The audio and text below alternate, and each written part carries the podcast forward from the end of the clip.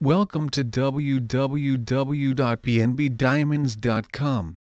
When it comes to investing in gems, the difference between collecting the gems and investing in them is having an exit strategy.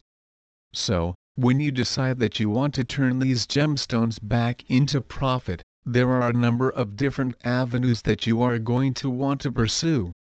Make sure that you consider all of these options that are available to you because some can end up being more lucrative than others, and you are going to want to get the best return on your investment in order for it to benefit you fully.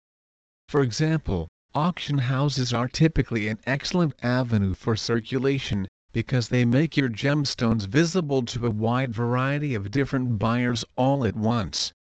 If you are investing in gems to turn a profit, then consigning your gemstones to an auction house is a smart idea but you must be aware of the fact that it can be a time-consuming process. It can generally take a couple of months before you begin to see profits in selling your gemstone collection, and if you have rare or unusual gemstone items, then it may take even longer for you to find the perfect buyer. Another option is direct sales when it comes to investing in gems.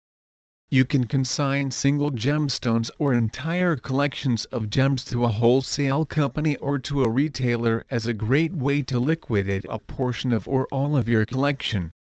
Should you have some time to allow your gems to sit out on display or to circulate through a dealer network, then this is going to be a good option for you it is generally going to give you an opportunity to make the kind of profits that you are looking for when selling off part or all of your gemstone collection. We buy any jewelry of any description from the 1700s through modern and silver of any description. Please visit our site www.bandbdiamonds.com for more information on Gem Buyers Austin.